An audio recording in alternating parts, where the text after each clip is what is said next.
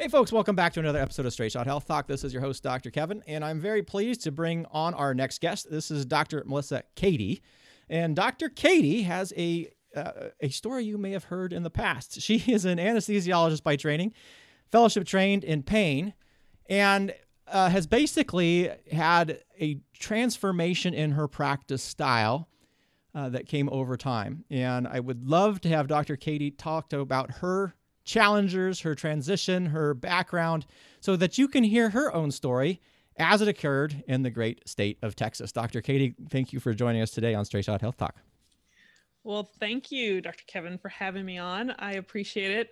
Um, you are correct. I have a very similar but very, um, I, know, I would say, opposing uh, situation now versus what I was trained in. So, just to give you a, a little background, I went to osteopathic medical school and um, actually before even going to medical school i wasn't one of those people that just thought i was going to be a physician from you know five years old or something like that. I think i've always been inquisitive. I've always been very um, self-reflective on just because i was an athlete i tended to pay attention to how people moved and how they function and always was kind of looking at people in a way that trying to understand why they move a certain way and and so I just wanted to learn more and I think uh, it was just kind of a natural progression of things that I went to college at the University of Texas at Austin of course and was a Longhorn and I actually worked for a few years in the medical field working in some offices so I didn't go straight into medical school out of college which is not typical so I went to the Texas College of Osteopathic Medicine in Fort Worth. Finally, after deciding to go to medical school, um, I actually thought about massage therapy school, another body mechanic kind of thing, uh, hands on, that seemed interesting. But I got into medical school, actually was accepted to the University of Texas at Houston, which is an MD or allopathic school, and also the TCOM school for DOs. And I opted to go to the DO school over the MD school mainly because of the additional tool of diagnosing and treating with your hands. Just seemed like an extra skill that would be good to have. So, you know, I, I went into this whole idea of just wanting to learn more and know more, in which a lot of people get caught in the trap that they think once they go into medical school that you suddenly know everything and that's so far from the truth it's just the foundation of beginning your medical understanding of things. And i went and did a ironically i was liking so many things because i liked learning which is one of those lessons in life is that i just have this deep desire to learn a lot of things and not really deep in one thing but a lot of different things and different perspectives which will be important when we talk about that in a little bit. But I did a year of general surgery uh, because I couldn't get into either radiology or physiatry or what's called physical medicine and rehabilitation, and actually contemplated even orthopedic surgery. I, I really couldn't make up my mind. So I did a year general surgery to let the time go by because you couldn't take a year off or you'd have to pay back all of your medical school loans, which you can't afford working a regular job. So I did a year general surgery. Um, then I ironically thought I was going to get into interventional or radiology program and didn't want to move far at that time. It was for logistical reasons. Um, I limited myself with only a couple applications, which really limits your odds of getting into um, a training program. But I ended up having to do a year of um, internal medicine, and that was a year actually I needed to to not work in a regular job. I actually had to go do this extra internship. So I'm one of those rare people that have done two internships. Um, so I did general surgery and then internal medicine. And then they had saved me a spot already for anesthesiology because I discovered it was pretty cool to, in my rotation, to work one on one with the patient uh, versus just writing orders to a nurse to tell them what to do. I wanted to be able to do those things. So I ended up doing that three years of anesthesia. And then I did one more year of a pain medicine fellowship. Mainly, I thought I would eventually do it, but I didn't want to go back to work in a regular job and not want to go back to training. So I just went ahead and did the pain fellowship because I discovered how cool it would be to take away pain, but more in a like an acute pain type setting. So this is kind of a long drawn out story just because I've taken so many different paths and it has inevitably given me a perspective, not as just as an internist um, or as a surgeon, and I did a little bit of surgery actually, even as an intern, but it also gave me perspective being in the anesthesiology position. And then with all the pain fellowship work, this is where things really started taking a different turn because I personally had dealt with pain not only just as an athlete, but in medical school was struggling with persistent back pain. And I found ways of making it better and with some assistance sometimes from other people not understanding really why it had helped or the whole situation had gotten better.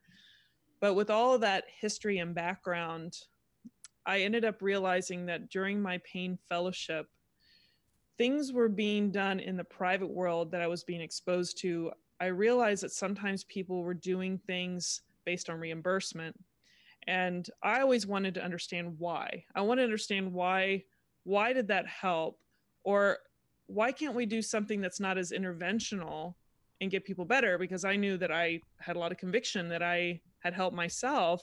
And if i presented myself to the medical field they would have been putting a lot of needles in me and maybe potentially offering me surgery. So i questioned and also believed that there were limitations in what i was being taught and that it, and i didn't understand pain the way I, i'm understanding it now.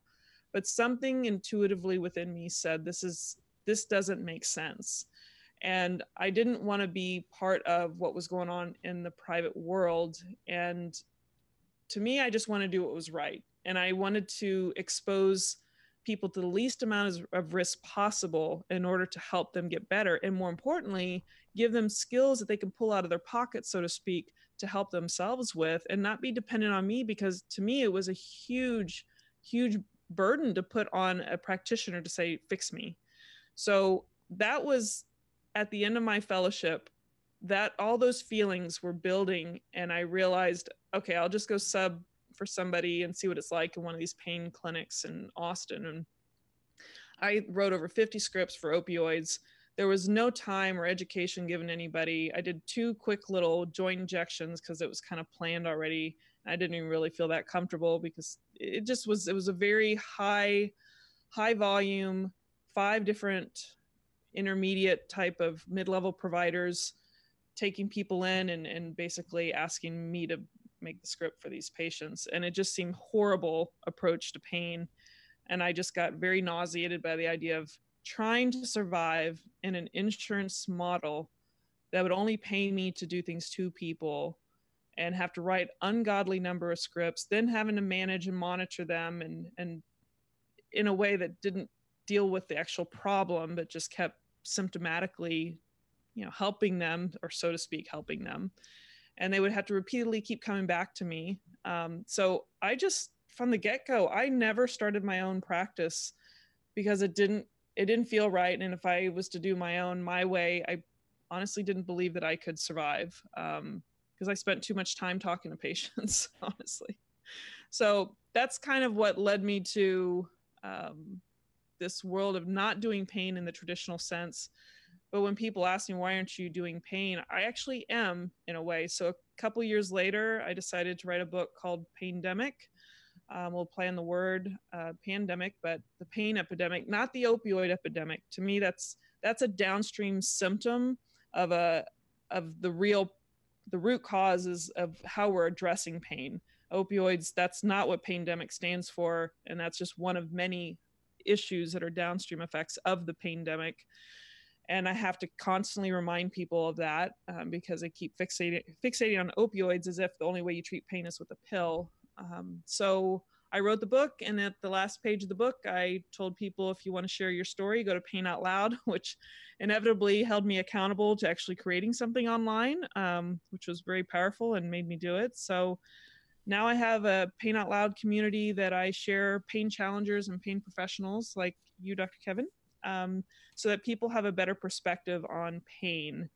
And uh, so now I'm at a place where I'm evolving um, how I can really create a career in helping people.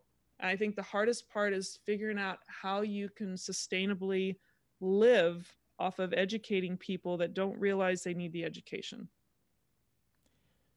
Yeah, that's uh, definitely a lot of information there and definitely a huge big challenge.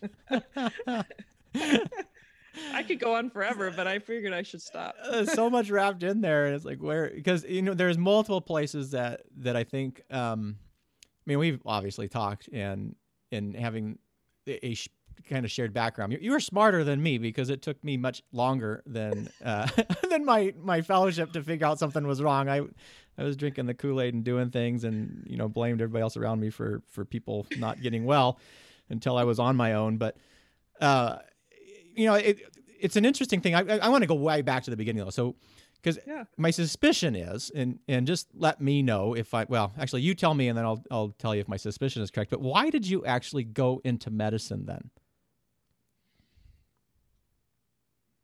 Um, I think it's always a mixture, just like pain is. I think my well, I should give you a little example. I I am that kind of person that socially I think I've always wanted to help people, and I think a lot of people do. Um, to give you an example of it's in my blood in elementary school, I found out later. I mean, I don't remember too much of it, but the whole "We Are the World" and you know, saving Africa and all these things. I literally raised like $500 in elementary school, and I got another friend to help me. I raised money to give to We Are the World, I'm not even like out of elementary school. I get, I mean, I I think it's just in me to to just try to help people, and I think that's why. But I think the other side of the coin, Kevin, is that I think I wanted. Well, there there's probably a third, um, but I would say that I wanted to know more, and I wanted to understand things better, and um, that kind of went hand in hand with trying to help people. So i'm always like this eternal student i think we we all should be but um and is there a part of me that if i'm being really honest and and and with myself and maybe the world is there a part of us that feels like people are going to you know this could be from childhood wanting to please and wanting to do good and make people proud and, and feel good about what you're doing with your life and that there is some level of like um, looking up to to physicians. I think there's there's always that little part too that that plays into it. You know i most people want to be respected for what they're doing. And so from a selfish standpoint maybe that was in my subconscious that i pursued that to make parents proud or make others proud um, but i think all all three of those come to mind right off the top no, and that was my suspicion.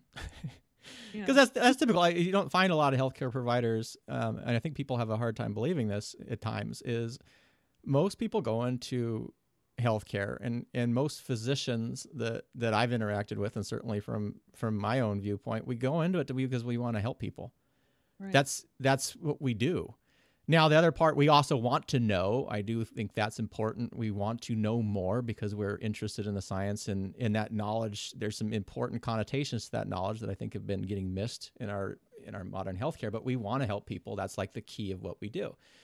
And um, so I just kind of pull that out because when I hear, you know, your your story, you echo over and over and over again that you're you wanted to help people, that you wanted to empower people that it, you got nervous when you were what I call entrapping people to a therapy, right? It's not that hard to limp people along, mm-hmm. but to actually get them in a place where they are better for having known you and for what you've done with them. Um, I just think that's really impressive, and the fact that you that you recognized it so early uh, mm-hmm. that there was something wrong with the model is is definitely to to be commended. So, um, I get you know you kind of touched on a little bit but could you was there ever was there a moment in time when you're like yeah this does not seem to be going the way i think it is. Was it what was it when you were in that clinic that was set up as a um, I mean, truly honest, uh, uh, the business way to do a pain clinic is you pump people through, you get mid levels to see them to do quick evaluations, you get them on the, you know, you write the you write the pill so that, and then you say, well, we need to do injections in order to do give you these pills and kind of do that cycle. Was there was that was that the tipping point for you or was there something else that was earlier on or later that said you know what? There's something a problem with the system that we have well i i mean i fell into a trap of even like you know you'll find even a lot of manual therapies and other because of the osteopathic background I was very comfortable. I, I, I will say that um, my osteopathic training, there are certain things I took with me and some that I felt like I questioned too. Um, but the, there are certain things I took from the um, osteopathic philosophy, and, and I think it's just a great philosophy in general, is that the body is amazing, it's adaptable, it has ability to change, and and so my trap was thinking that what I could do with my hands was the thing that was fixing people. Um, and I say all this because a lot of times there were patients in my pain fellowship training, in my pain fellowship, where people weren't able to help them with the injection or whatnot. And I even had general surgery, like directors of programs that actually sent people that were related to them to the clinic. And I would, I, I don't know if they're sent to me directly. I, I wouldn't want to say that, but I know that I ended up doing some general assessment instead of just saying, where's the pain generator? Meaning, you know, where they feel the pain, what can we stick there to see if the pain will go away if we numb it up.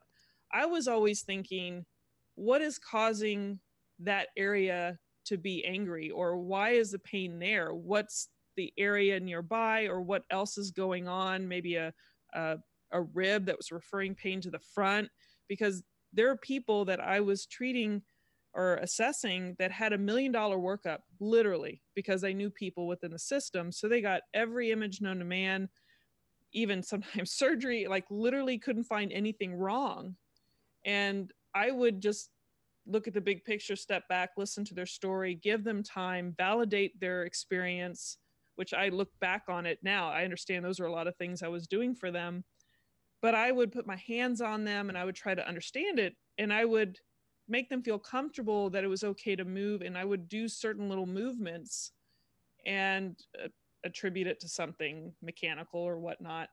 But the point was is that these people that went under the million dollar workup got better with me literally within minutes before my eyes and it's and i can't say it was because of my mechanical genius i don't think it was necessarily that but i think i was making them feel less threatened and help them move better and and help them just not you know change the way they're they're living their lives and and empower them with things they could do whether it was you know correct or not. So i think those moments where i felt like i helped someone get better without the injection and the people in my practice or in my fellowship were didn't really know what i was doing. And yet sometimes i would see those patients and spend more time with them. And i wasn't they didn't really get mad at me at least not to my face that i saw half of the patients they saw in a day. And that was just me. I was the person that took more time. I was the one that tried to do things a little differently. I didn't have the same numbers as all of my colleagues. Um, and it's not that i was bad at my injections. I just didn't do as many. And you know you, you can get good at the injections with enough repetition and some dexterity but um, i think that was a big part of my realization that if i'm helping people get better why do we need all these injections and then the thing that really was the most powerful was when I tried to do a little bit of work outside of after my fellowship and I kept confirming to myself this is not this is not good. Like you're not even trialing anything else. You're just automatically feeding pills to people. And uh, I think it all happened then. I think it's really a combination of my own experience of helping myself and empowering myself and how I looked at dealing with it and then also me helping people without because we actually had a chiro uh, we actually had a physical therapist a chiropractor did osteopathic and physical therapy things in our clinic which was unusual and so it almost validated kind of what i was doing he was doing and he helped people too so it just made me question that the injections the medications were the end all be all no and and to realize that there's there's something more than mm-hmm. what we think Right. Not not any mystical woo woo anything, but there's right. there's a being being validated, being understood, uh, and feeling comfortable and confident in both the person who's working with you and being able to feel safe in your bodies again is huge. Mm-hmm. You know, and um, you know it's funny. So you you did it because of the manual aspect, and you're saying, wait a second, I'm doing this, and people don't know the injections. Well, I can tell stories about injecting doing injections with, steroid and local in uh, in preservative free normal saline, which for if you have a clinical background, that doesn't there's nothing that should take effect for a number of hours with that, and having people literally jump off the table after the injection was done, and saying that their pain was completely gone. And was their pain completely gone? Yes, their pain was completely gone. Did I put in something in there? Yes, I put something in there. Did it numb up anything? No. So how do, how does that kind of work? So it's interesting to see, to hear how that that that question of why and and I wish we I wish as you know, I wish there were more people that were asking those questions. to be honest, you know, it's funny. I talked to you and and you asked those questions. We know other people who have asked started asking these questions, but nobody sort of challenges these assumptions when it comes to pain. And like you were kind of leading on also in your introduction there, this is not about opioids. This the the Paindemic that we're experiencing is while the the opioids get all the press and is the hot political button and and and and there's so much there when we overshadow the discussion of pain with opioids, and I think you were leading up to there, we we start talking about why do we do so many injections that have such low clinical evidence to support them? Why do we have, or we do more back surgery than anywhere else in the world, two and a half times the next country?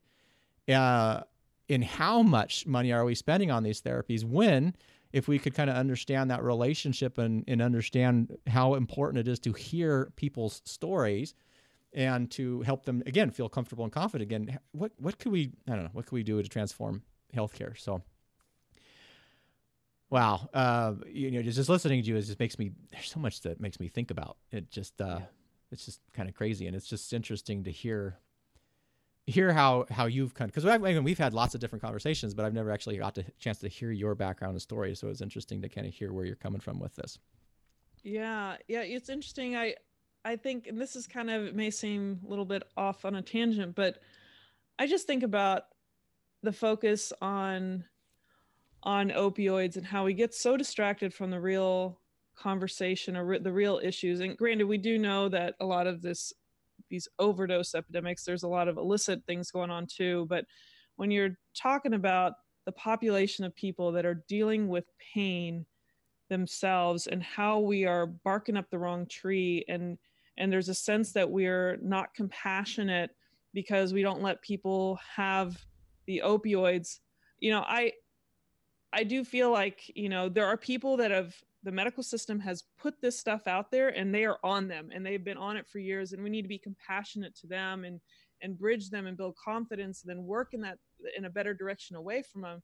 But when you have people that have not been given opioids at all and they just enduring their pain for the first time now knowing all of this it it makes no sense to me that we don't trial things with less risk there is inherent risk with everything that we do to a patient.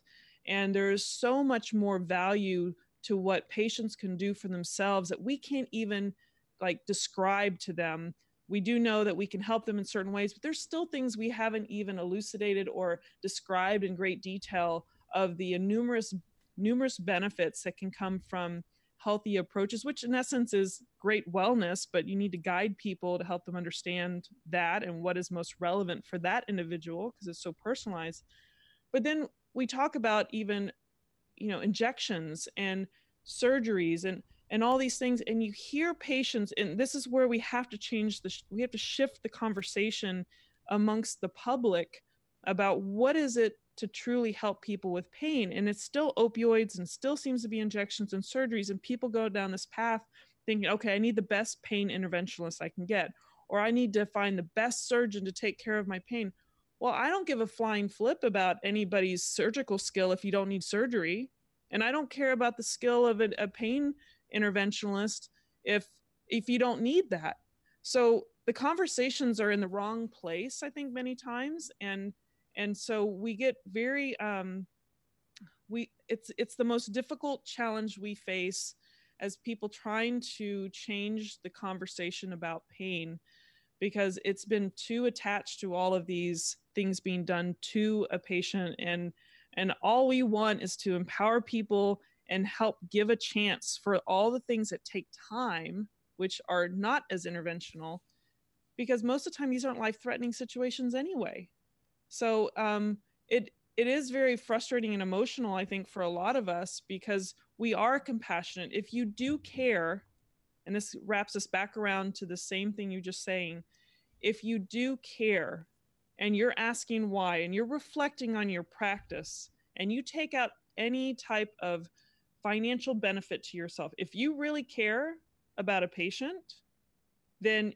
you are going to ask those questions because if they're not getting better then you're you're you're failing them in a way that now granted the patient has a responsibility but we are failing our patients if we do not give them the tools to help themselves because in between those appointments even if you think your great interventional thing is going to help them which at times it could in a very rare circumstance but if you don't give the context of all the things that they can do to help themselves to me that's negligent and, and to me that's cruel because you're not even giving them the tools they can use when they're not around you. Yeah no no absolutely. And, and that seemed kind of harsh but oh i i think you're nice to be honest. Uh, you know i'm a i'm i'm a little bit more brutal and you were you were way nicer than me. Um because I, I'd call it out a little bit more black and white than than you did. I do think that you know physicians struggle, um, and I, I, I think there's a system element to it as well. I mean, I'm not sure, you know, sure. when we're in fellowship, how much do we actually learn pain? Now we we may learn a little bit of the the the cell types and physiology and say maybe some of the neuroanatomy and things like that, but it was we we rarely talked about pain and like you're like well we need to start talking about treatment and and me I go step before that I'm always we need to focus on do we actually know what we, we think we know about pain or do we actually understand what we're treating? And and the answer for me is no. Um, because there's so much new science out there that is just absolutely remarkable when you and when you see it. And I, I again I don't know what happened in your fellowship. In my fellowship we did not learn we you know we did not learn up to date pain science. Um, and I would challenge that that most pain fellowships, particularly those that are still doing lots and lots of interventions, are not up to date on the pain science. And part of that may be because the literature maybe comes from physical therapy or maybe it's coming from from PhDs and and uh, so it's not being published by physicians per se. But when we we start looking at that data and appreciating it, that's where you know you see this discontinuity between what we do and what we say we're doing and what actually helps people with pain because you you're you're right on if we if we're going to string people around and basically almost enslave them or entrap them to a therapy have we served that patient have we actually helped them to get better well it, I certainly wouldn't that want that for my family. I wouldn't want for myself. So why would I advocate that for anybody else in this world? It just, it's just, I don't know. It's very frustrating and uh, uh, and to see that, particularly when when I'm sure you probably had those those moments when people people get mad at you because maybe you're trying to explain or or teach or educate, and um, you know some people come in and they've been a lot of times taught that they're they just this quick fix that someone's going to magically come in and they're going to push the easy button and everything's going to go away. And can you do things like that? And do they kind of work sometimes? And usually not for the reasons that people are told. By the way. Um, but that's not a place that you can grow from and it's certainly not something that you can take home and apply when when you know after office hours or or when someone's on vacation or something like that. Right. No i i end up challenging people's beliefs a lot and and my challenge is how to deliver that challenge in the at the right place at the right time in the right way.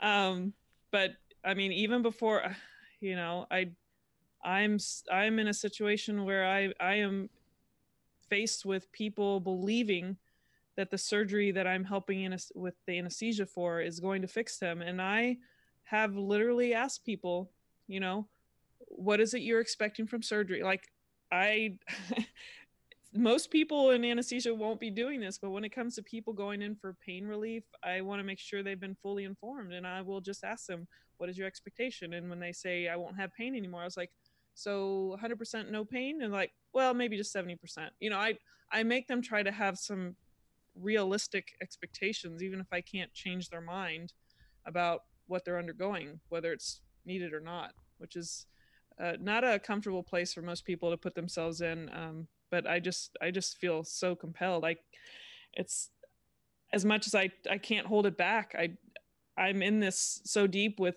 trying to help people with pain that I it just I feel so badly for some of these people that they really believe that, you know, non-conservative stuff is the only thing that's going to fix them, and it's really, really heartbreaking. No, and and, um, you're often in a difficult position. I haven't done anesthesia for a number of years now, but as an anesthesiologist, when you're in the operating room, uh, that is a very um, it can be a very difficult relationship to have because and again with 100% honesty here there are surgeries that are being done in the united states now that are not appropriate. And yet now what do you do? Because you have now seen this patient 10 minutes before a large operation and uh, you know it was just pick on a, uh, you know a spine surgery where they're just using an image that may show some mild age uh, related change et cetera that we know um, people who don't have back pain are associated with now coming in for a fusion or something like that what is that like for you when you see that and and um, you know to wrestle with that kind of that kind of dilemma you know because um, mm. on one st- you know I mean people say well you just do the right thing well the right thing's really hard to do yeah in those moments of time when um when there's a whole system around you and then there is some there's some equivocalness on whether or not people are doing these procedures and operations. Like, and for the for the audience in the background, what I'm basically saying is there is a ton of surgery that are done, quote unquote, for pain, that the evidence is slim to none. And there are institutions that are doing these. This is this again. Be, this is the paindemic beyond the opioids, where whether it's an injection or multi-level spine fusions or single-level spine fusions. So you know, I know, and I know can be honest here, Texas has some areas of, the, of their state that are known for over uh, doing mm-hmm. too much, and there's been write-ups on them for doing so. I mean, how how do you bridge that? What do you what do you do in those scenarios? Because again, I I know it's much more of a stronger. As if anybody out there just says, well, you just say you just don't do it. Well, these are not like clear cut. Oh, this is a 15 year old kid that's coming in for you know a, a fusion from T1 to S1, and and he's only had pain for a week. These are these are in that other realm where where um where it, it's just a difficult. I mean, it's a difficult conundrum to be in. So so yeah. can you explain that a little bit? Yeah, so I would say that the hardest thing for me to see is multi-level fusions and, and and this is on multiple occasions this isn't one example i there are dozens um, in my own personal experience just recently that are multi-level fusions for the purpose of degenerative disc disease or which is doesn't have any good outcomes or any good evidence.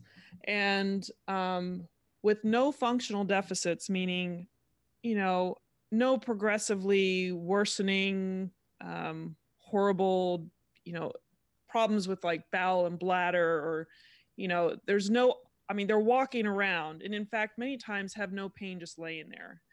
Um, and the worst combination of those is when, because I I ask basic questions, just kind of know where this patient is at functionally and whatnot, and um, they have never had any conservative management or treatment or um, guidance or education and they get a direct referral from their primary care to a surgeon and voila here this person is for surgery. They've been convinced that this is you know something that needs to be fixed and um, they signed up for it. And it's a really um, almost unbearable thing for me. It's really testing me um, in my practice. And um, if i was to say and this is just one example, but in general, these multiple level fusions with no neurological deficits, poor education, no conservative treatment, those are the worst things I see that really drive me nuts. Um, if I was to go to the surgeon and say, Why are you doing this surgery? Um, that would go straight to my group. I probably would not have my job anymore.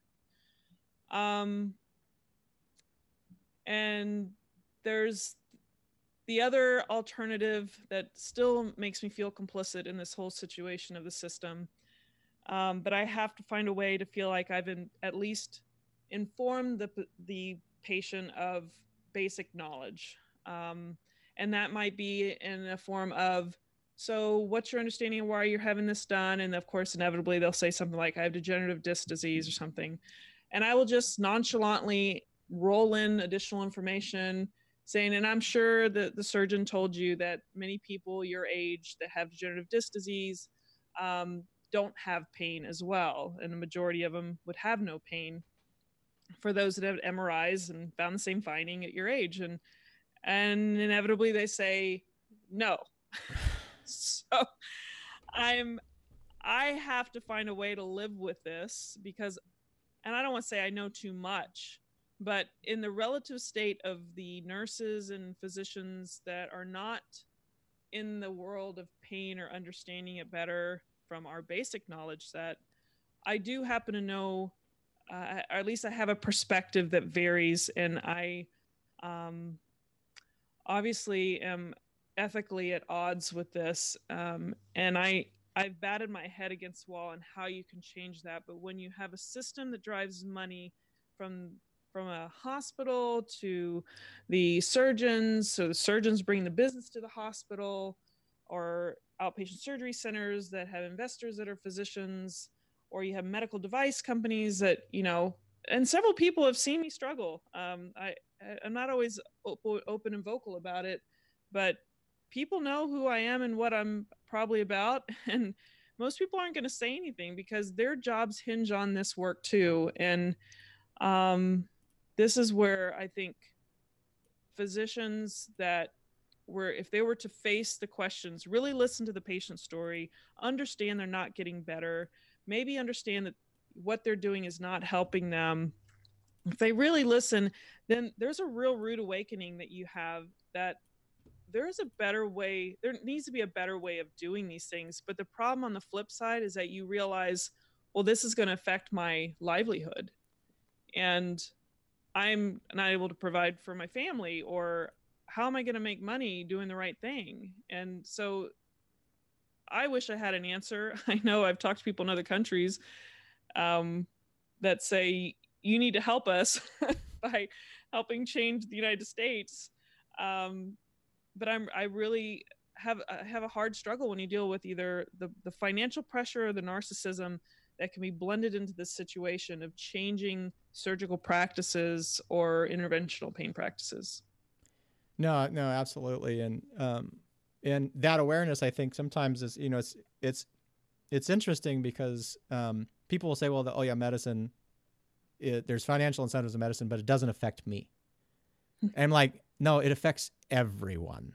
Mm-hmm. And the people who who don't believe they're biased are probably the ones that are the most biased about it, because it's it, it ignores human psychology, and if and, and you have to be. I mean, it, it is just it's just fascinating to me how that can skew your perspective on whether or not you are going to get paid or reimbursed to do something has such huge effects on your thinking pattern.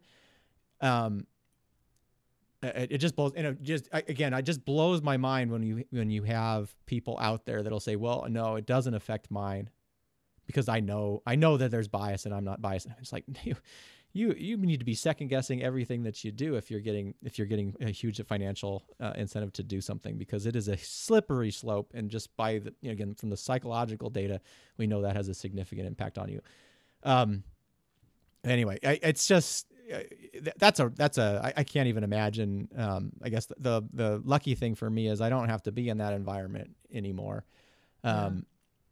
Because it is a it, it is an absolute struggle. Another part that I've wrestled with because I kind of think, well, what if I wasn't? What would I do? Like, would I? You know, there's a you know, again, people like, well, you do the right thing, and I'm uh, always about doing the right thing. But in those moments of time, the other part would be, well you have a person who's now scheduled for a surgery, a pretty major surgery.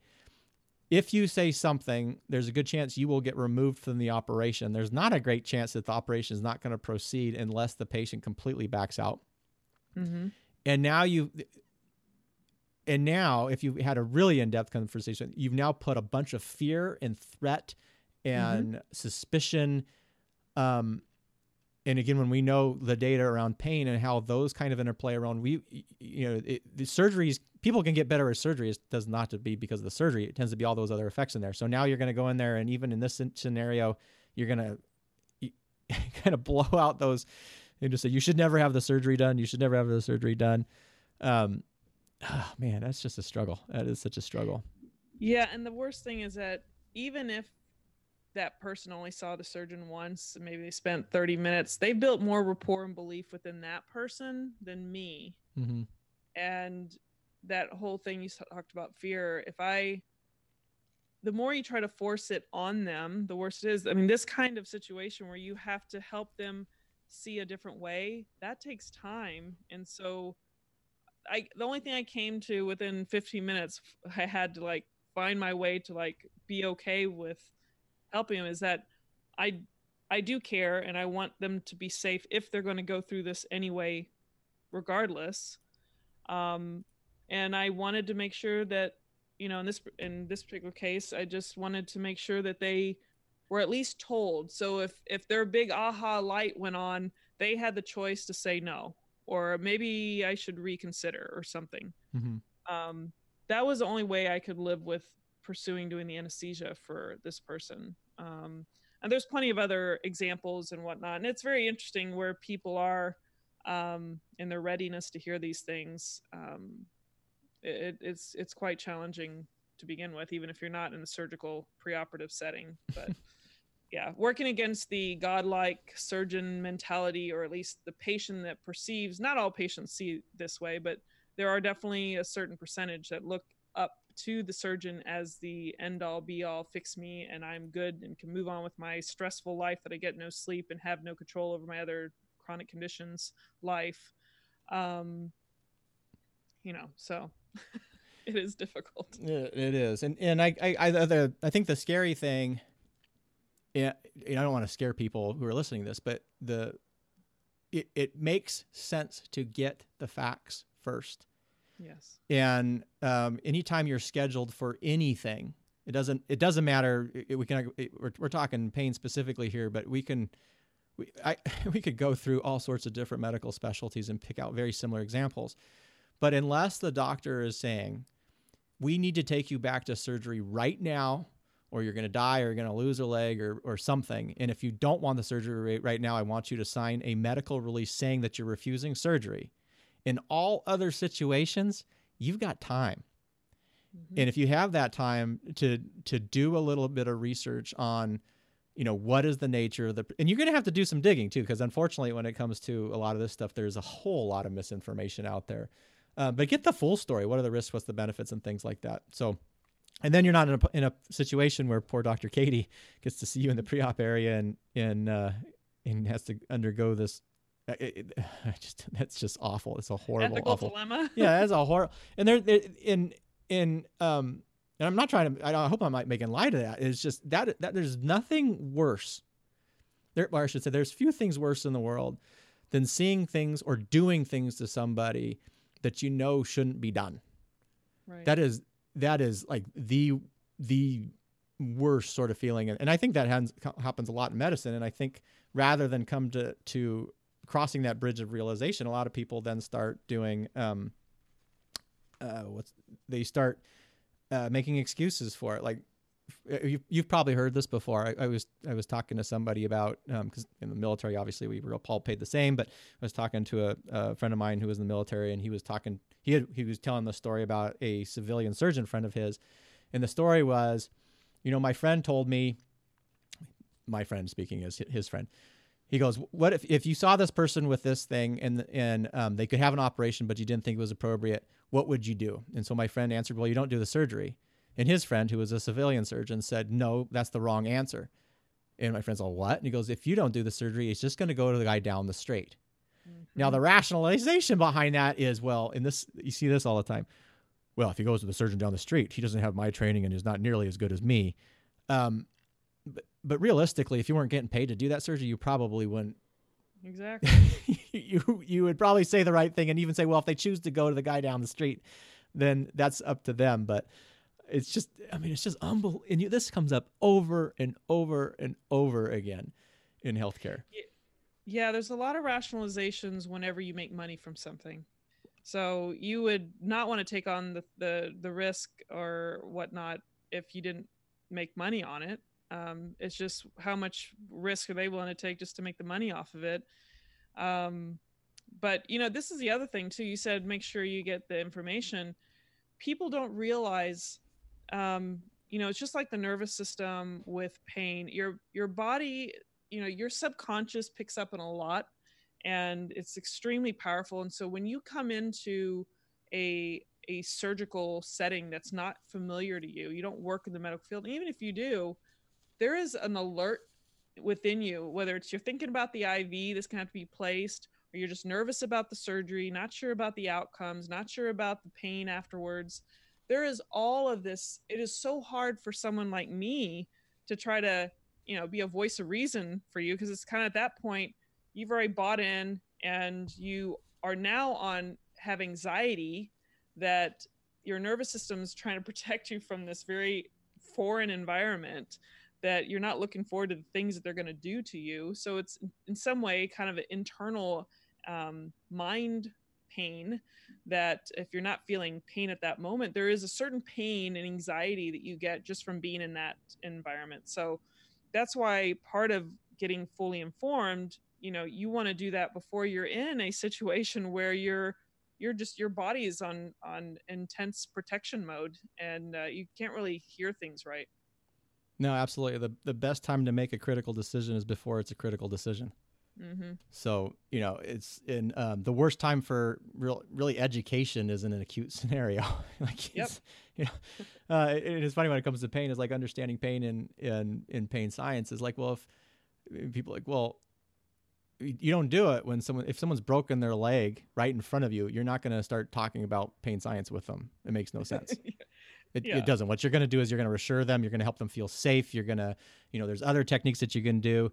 You may guide them around um, understanding some physiologic principles that'll help them, but you don't. That's not the time and place of education. And when we all know this, right? It's like anytime you're under huge amounts of stress, it doesn't help for someone to say, "Well, now I'm going to teach you."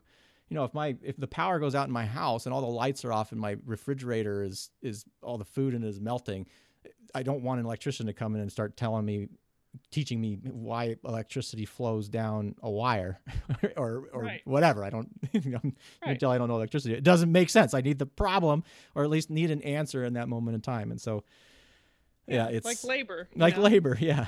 You're not going to tell them how the whole nervous system works. You tell them to take some deep breaths and slow it down. Well, you know, but you know, it's amazing. Um, we actually had in in the Navy, we had uh, one of our attendings, and uh, she was really good at making people feel comfortable. In fact, you know, when you, when you have labor epidural, there's a point where you don't really want to put it in because the risks outweigh the benefits because the baby's going to be close or, or, or, or, too soon, and you know then you have the risk of epidural without any benefit from it. But uh, I'll never forget she had she had gotten called to OB. Someone was in active labor, and she was gone, and then she trotted back like I don't know, 30, 40 minutes later, or whatever. like, oh, did you put the epidural? And she's like, no, I just I just taught her Lamaze. But when you're saying uh, she wasn't teaching her Lamaze, she basically took her through Lamaze, and lo and behold, this lady did great. You know, and it's just yeah. being able to have that comfort and confidence and be able to demonstrate and take people through that process. You're not teaching that process; you're taking them through that process. So, mm-hmm. powerful stuff, man. It's uh, I don't know, uh, just yeah. we, we neglect it. So. Mm-hmm. Oh well, tangibles. Tangibles. We went way off topic here, by the way. I wasn't planning on on going in this route. That's uh, okay. And I'm not going to take up too much of your more time here. But is there what for you? And I think we've touched on a number of different issues. But what would you? If, the, if there's an audience member out there. What's the one takeaway that w- you would like them to get out of this particular discussion? And I can do two. Uh, uh there's going to be two different audiences. One's the healthcare provider that's been out there struggling with pain, has been unsure, maybe is a little frustrated, maybe is getting frustrated with their patients because things don't seem to work the way that they they thought they were going to work, and maybe they're feeling, you know, just kind of overwhelmed. That's one audience, the healthcare provider, and then the second one is the person who's really struggling, who's maybe taking that step and saying, you know what, something isn't quite right when it comes to this whole uh, world of pain out there. Uh, what would you say to them? Like the, the one the one thing that you want them to take away from this? So basically, you're you want just like a physician providers or just any kind of clinician. You, you know, pick the physician provider because we, we I know they're okay. out there. Yeah, um, I think that if if a physician provider is struggling, um, I think we all have to be honest with ourselves. And um, the discomfort, just like pain, you're going to have to embrace it in some way or another, or we're just going to be lying to ourselves. And um, I think the silver lining is despite that discomfort, if you start surrounding yourself by others that are, are, you know, whether it's through some of the, I know you're going to be involved with some conferences, I find that the most depressing conferences are actually the traditional physician conferences. And if you can go to something like that is incorporating all disciplines and really trying to educate about pain, whether it's through what you're doing, Kevin, or some other good groups that are out there, and surround yourself by people that are invigorated by the things that are tools that aren't necessarily what physicians are taught,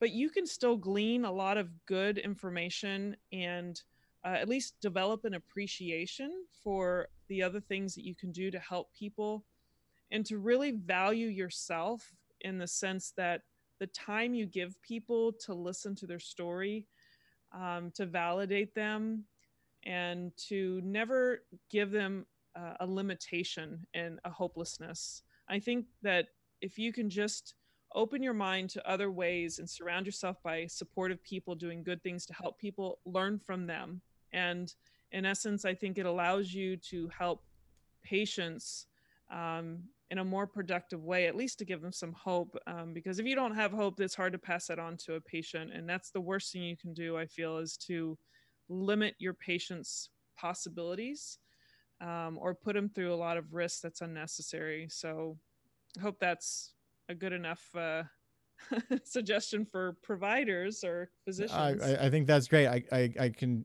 tell you now, I, that would be a message I would have, I, I definitely needed uh, yeah. when I was going through the struggles on, on, because we've, we've all done it and it was horrible and unpleasant and difficult. And you think you're going crazy and you think you're alone in the world and you're, and you're like trying to do the right thing, but it doesn't seem like the world wants you to do the right thing. So, mm-hmm. you know, that's, yeah, thank you so much. That, that, uh, selfishly i wish i had heard that when, when, when you know years ago when i when i yeah. it would have really really helped me so what about the yeah. what about the the public member or the person who's got a, it's either them with persistent pain they're they're struggling or they have a family member that's struggling with persistent pain? Well i say this from personal experience too. Um, well i'll say one thing when it comes to your clinicians. Um, try to understand the story we're telling you about the pain that it is for clinicians and physicians that are really struggling to find ways to help you as a patient um, because it is a painful process for them because it's um, there's a lot going on in the mind of, of a clinician if they're not experienced and have a good understanding of the most up-to-date pain science um, and then I would say for your own personal approach is that I always try to remind myself that my pain does not define me. My pain is trying to protect me, but sometimes um, it's more about me trying to understand what that pain means or or what it's trying to tell me. It's not always simple as touching a hot stove and pull your finger away. Um, your pain is is really there to be your guide and to help you understand and it's not always an easy process to to admit or recognize the things that are causing your pain or contributing to it and i think you have to have a certain level of not um, stubborn persistence but a little bit of persistence in the sense of walking with your pain to understand it and realize that when you try something or you're trying to discover and explore the pain. I always believe in exploring your pain to try to understand it. That you might find that something doesn't work, but when to me, some people see that as a failure or a sense of loss of hope, that's actually just more information that that's not what it is for you that's going to help. And you have to keep discovering. And sometimes the things that help you take time. It's like, you know, if someone gains 100 pounds, you know, if you don't lose that 100 pounds right away, you you still have to celebrate the little victories and those are just as important too but sometimes it takes time to figure out what it is in your life that's going to help your pain and you just need to find people that will be supportive of that and will listen to you and acknowledge your pain and never accept anybody telling you that it will never change or that there's nothing that can be done. Um, to me, that that is one of the worst things that can be done to an individual. And I don't care what part, time of life it is, whether it's a physical pain, emotional pain. Sometimes it's all about just being there with them and knowing that people are trying to help them in that journey. Yeah, no, definitely. And, and that returns to the point where uh, early on you said we underappreciate the resiliency of the human body. I would say that we underappreciate the resilience of the human being. Mm-hmm. And uh, there, there's nothing more arrogant than telling people that they're that these bodies that we have that are just the, uh, unbelievably amazing things mm-hmm. um, don't have the capacity to heal because they do. Yeah, I see it every day. I mean, people are people. The mind is so incredibly powerful. You can see it in athletes. I mean, there's there's no end to it. And like you said, if a physician or a clinician puts that kind of limitation on you, then they don't understand the human body in its full capacity. No. And and unfortunately then there's two reactions. Then only the person's going to believe you, which mm-hmm. is horrendous and awful and that person has now been trapped, been told by these limiting beliefs that have a huge impact on behavior and really the rest of their life. Mm-hmm. Um, or they're gonna you know there are those episodes when they will not believe you and they will in fact they get mad instead and uh, we've seen those are kind of the rare occasion, and they go off and do it because of despite what you said, and um, you know, there's been some interesting stories there too. So, yeah. Anyway, well, where where can people find you, Dr. Cady? Well, I the easiest way to find me is my my main page, challengedoctor.com, and uh, uh, there's a lot of reasons I use Challenge Doctor, but you can learn a little bit about that at the page. But it has everything that I'm involved in, from anesthesia to pain to random live, you know, chats on Facebook and whatnot. Great, great. All right, guys. Well, um, you know, thank you, Dr. Cady, for coming on today. It was a pleasure to to talk with you. And like many of my interviews, we went all over the place, not necessarily where I thought we were going to go. Talk went into some in depth stuff. Um, but again, thank you so much for for coming on the show, sharing your experiences. Certainly, it's good to talk to you as a as a fellow anesthesia interventional pain trained person um, like you said, it's nice to have to know you're not alone in this world. So, thank you for coming on. Thank you for all the good work that you are doing, um, that you will continue to do for your patients, and for everybody else out there. Stay well.